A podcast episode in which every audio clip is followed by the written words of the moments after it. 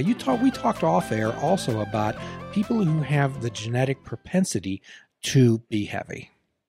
Yeah, it's um, on both sides of my family. Um, uh, there's obesity, and um, genetics are wonderful for some people. Some people they're terrible. Um, I have uh, a specific condition uh, which is specific to overweight Italian men.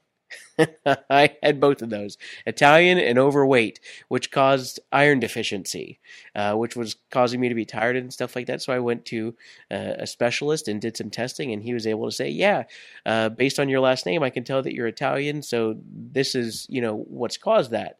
Um, so there are different factors like that. I also said that I was uh, borderline high blood pressure, I was borderline uh, diabetic, uh, and I face that on both sides of my family. So even if I wasn't overweight, that's something that I had to be mindful of because my I had family genetics that predisposed me to those things. You know, you go to the doctor and they say, "Do you have a family history of cancer or this or that or the other thing?" That's because if you have a family history of it, you're predisposed to it. And if I'm predisposed to being overweight, I need to be mindful of the way that I eat. I need to be mindful because my genetics, you know, I I joke with one of my friends. I say, "Why can't we have it easy like the people that can eat whatever they want and not have to work out? I have to work out 5 days a week, you know, to to stay where I want to be. And, you know, sometimes I'm overcoming myself because I made poor food choices. But also, even at this point, you know, my metabolism isn't what somebody else is. I had a friend growing up, I'll never forget it. And I share this all the time, who, you know, whenever we had big church events, we'd stay at their house. And his mom would always cook for an army of 15 to 20 people. And there was one Sunday where we were, she made us Belgian waffles. And I'm not talking like, little i'm talking like massive belgian waffles and i had like i smelled one and i gained five pounds and he had like 10 and i'm just like this isn't fair you know but his genetic makeup was different than mine he also lived a different and that's another thing that we have to keep in mind you know his lifestyle was different than mine i was sedentary you know he was active he was playing basketball and doing all those things so you know i have a, a cousin who the change that he made in his life was he started playing basketball that's all it was. He didn't change the way that he ate. He started playing basketball and then he he lost a bunch of weight. You know, it, he was being active. I, I could sit and eat the same diet that he was eating and not be active, and our results are going to be completely different. So what you're saying is that merely because we have a genetic propensity to being overweight, that's not an excuse for for staying overweight. No, we we all have different um, uh, behaviors that we're susceptible. We all have uh, different um, mindsets. We all have different things that, you know, my addictive personality might be food. Somebody else, it might be shopping. There, there are different things that, you know, and that's where it comes to a point of understanding your triggers. If I know that stress is going to set me off, you know, I've I've got to be mindful to try and avoid those things that are stressful. Sometimes it's hard, it's work or it's life, it's monetary, it's whatever it might be, but it's learning how to deal with those triggers as well. So it's to be aware of our addictive mind and aware of our genetic propensity uh, toward this. And then we can begin to make choices. And I think you mentioned something very, uh, very poignant that going to a physician and getting yourself checked out. Yeah, it, it's so important to um, I, I would avoid the doctor unless I was sick you know, eh, because I didn't want to hear that you need to lose uh, some weight. Well, yeah, I needed to lose over 100 pounds. You know, I at this point I've lost over 200 pounds, and I still, you know, could stand a, a little bit more, but I'm healthy for the first time. But you know, eh, understanding, you know, I I got to a point where uh, I didn't understand that that's what it was, but I was tired all the time. I was getting sleep, but I was always tired. And I worked for a company in South Florida that uh, worked with home sleep testing. And, you know, I was at, and so when you're overweight and you have sleep apnea, uh, and if you're pre diabetic or diabetic, when you have sleep apnea, because of the way that your body reacts and it's oxygen deprived and different things like that, it then sets off all these other things in your body. So you have low blood sugar, uh, and then I was having like a vitamin water in the morning, and I was I was out like I would I literally fell asleep at my desk at work, and you know my one of my bosses says, "Well, why don't you take a home sleep test?" So they sent me home with a home sleep test, and sure enough, I had sleep apnea. Um, and I justified it because it wasn't like sleep apnea; it was sleep hypopneas, which is is the same thing. It was just wasn't as severe. But then they set me up with a CPAP machine, which totally changed my life, and I wore it all the way up until I had surgery and had lost enough weight to no longer need it. But you know, there are so many different things that we can write off to being whatever, but it could be a, a, much greater issue. It, you know, if you if you're hypertensive, if you have blood sugar issues, I mean, it affects every aspect of your life, and if you're not careful, you know, you're cutting years off of your life. So, for some people out there, perhaps, oh, gee, well, Andrew did this. I'll just go have uh, gastric bypass surgery, or perhaps I'll have liposuction. I then I can just do whatever I want to. If I gain some weight, I'll just go have it done again. Uh, that's not the way it works. Could you explain that, uh, Andrew? Absolutely. Um, it, it, keeps coming back to that lifestyle change. Uh, my dad had a similar procedure. He had gastric bypass. Um, it's been uh, 16 and a half years now, and I looked into surgery for a number of years. I remember the specific moment, even though I saw what my dad did, it completely changed his life. He became a marathon runner, uh, did half marathons, 5Ks, traveled all over the country, went to San Diego, Washington, D.C., and different places doing races. Um, I saw the changes that it, it made for him, but I had a friend that was closer to my age who had a similar procedure, and we got together one day at Starbucks and talked for almost an hour and a half, and I decided this is it. I'm going to have this surgery. Went to the seminar, talked to the surgeon. He said, This is the type of procedure I would su- suggest for you. Called insurance, and they didn't cover it. So I looked into it for five years with different insurances, and they never covered it. Uh, and before I could have surgery, I actually had somebody uh, randomly text me and say, "You're going to start walking a mile a day, seven days a week." At that point, I was in between jobs. I was completely sedentary. I was almost at my biggest weight ever. I hit over 400 pounds at one point, and I was living in the basement for the most part. And I said, I am? He said, Yeah, you are. And that first mile took close to two hours. And I'll never forget it because there I was. I, I would get so far and I was out of breath and I was sweating and I had to sit down. And so I sat down multiple times, and there was one point I was sitting down, and this woman drove past, and she says, "Oh, are you okay?" I said, "Yeah, I'm fine."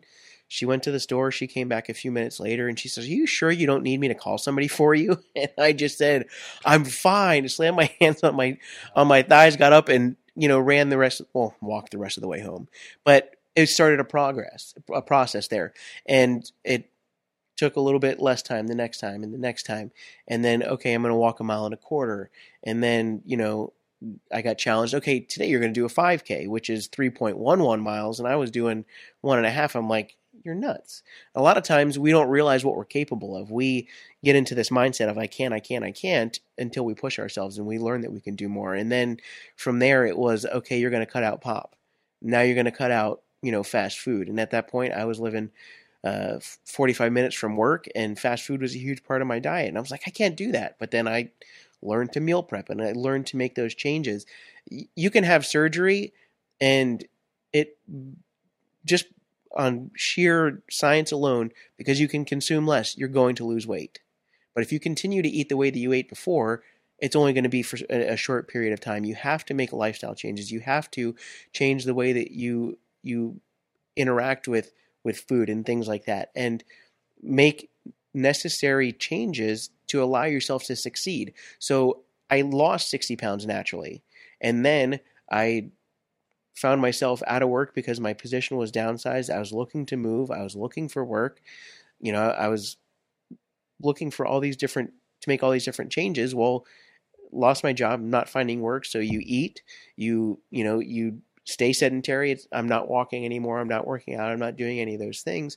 Then I got a job here and I moved. And then you're on the go and you're finding your bearings. And so I made more poor choices and I ate fast food and all those things. And I gained back almost everything that I lost. I lost 60 pounds. I think I gained back 54 of it. And I it gained back differently. My stomach grew back different. And that was a huge factor even in after having surgery. But then they tell you after surgery that you need to walk a mile a day every day to, you know, help with the weight loss and help with recovery of surgery. Well, within a week and a half, I was already walking two and a half miles because I had already built up this way of life. And I had worked with a personal trainer, so I had a little bit of knowledge. But then I had to go forward. You know, so for the first six months, all I did was cardio. And then I met with uh, another friend of the show. Uh, she's now known by Lady Frost, a friend with the, the Sorgs. Um, and I met with her, and she helped me get back into weight training, which was another phase of it. And so I had little pieces here and there, but then that wasn't enough. Then I had to start doing research. Okay, well, I want you know my body to look like this. I want this to change. I want to do this. And so I started doing research. I would look at multiple articles and say, okay, these seven articles, these three things are the key things that work. Then I would look up YouTube videos for technique. And then, you know, I would talk to my friends or I'd see what other people at the gym were doing were successful. And I would take those things and make them a part of my routine. And even within the last two months here, I have, uh, uh, there's a personal trainer that I follow on social media, but over the last few years I've used him for technique. Well, then I started seeing he had different videos that had the results that I want now. And so, even within the last two months, making little changes to my routine, I've seen huge results.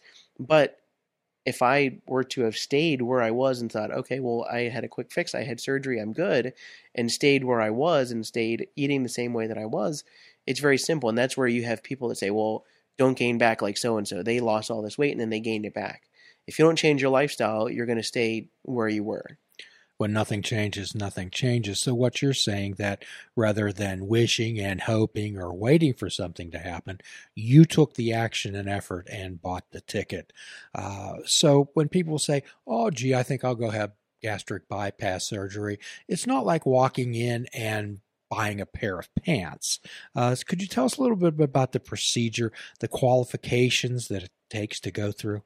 Sure. So I had what's called uh, the vertical gastric sleeve uh, gastrectomy, and um, so what that surgery is is they go in laparoscopically and they remove a portion of your stomach and they take it from the size of a football to the size of a banana and it's about four ounces, and then they remove the rest through one of the, the holes that's created through the laparoscopic procedure.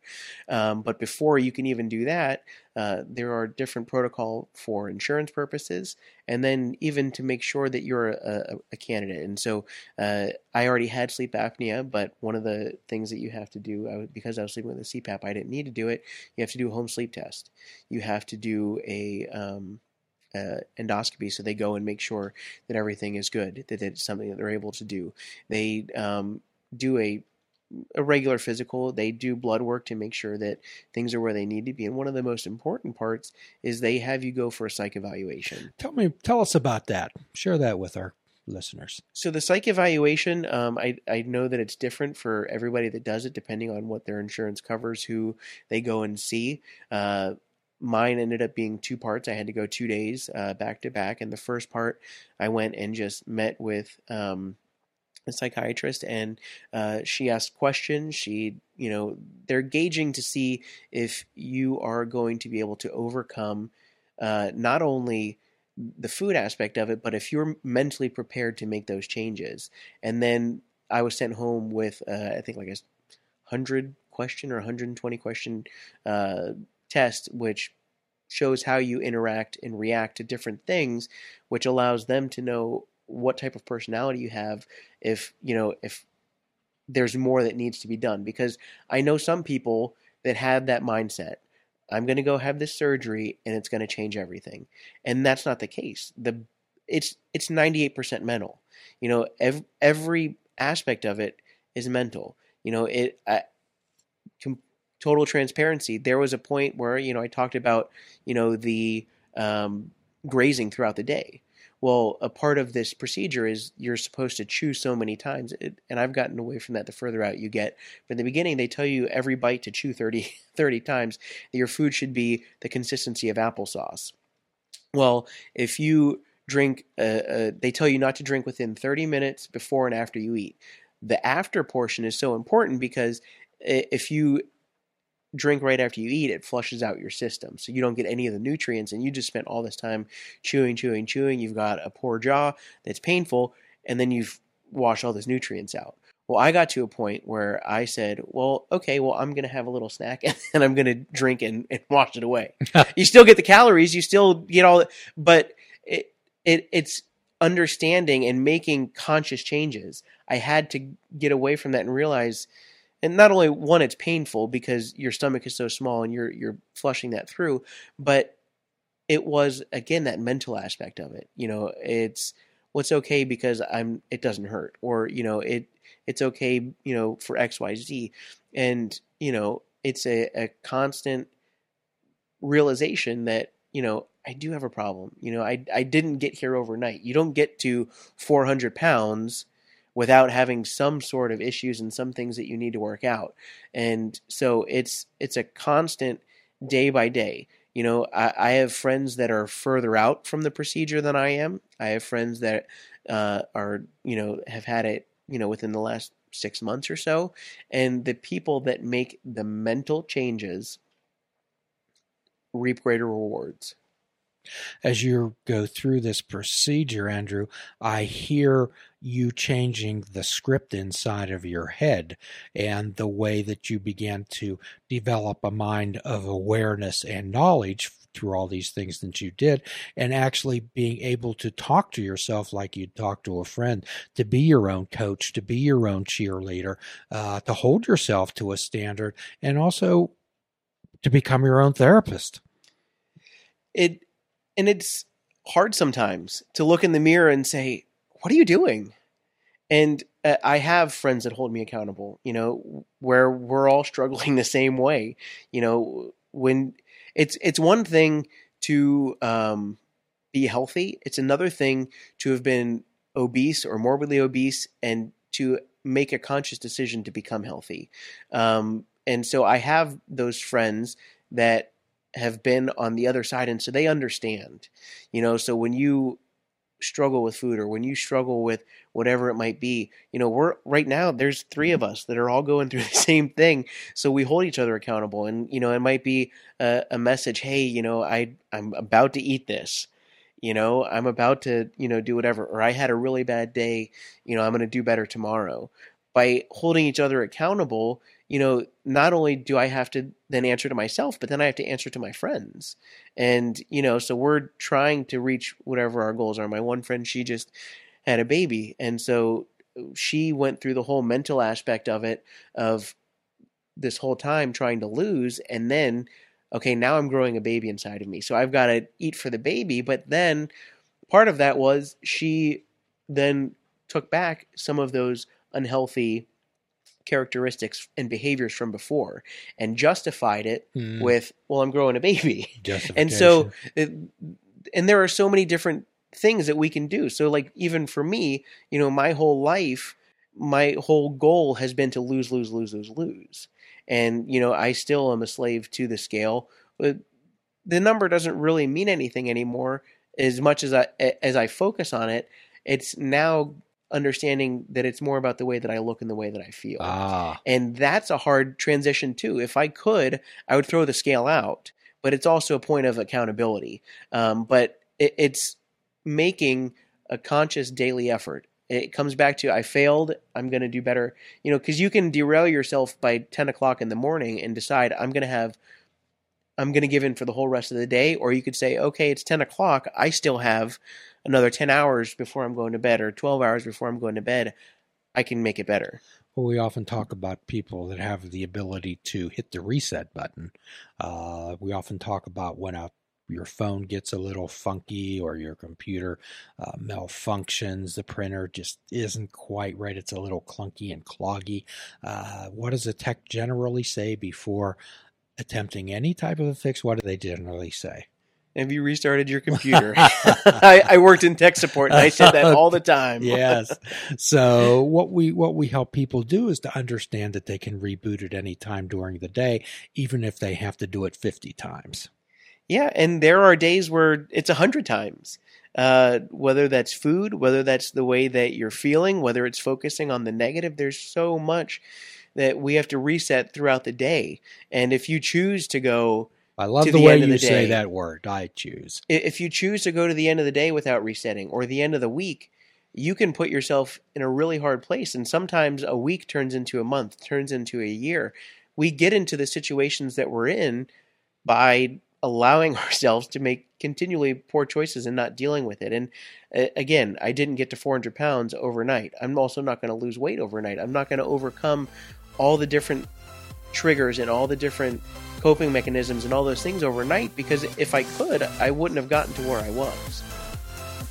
Please check out our website at fishingwithoutbait.com, where you can listen to the show, comment on our discussions, and find out where you can subscribe to our podcast.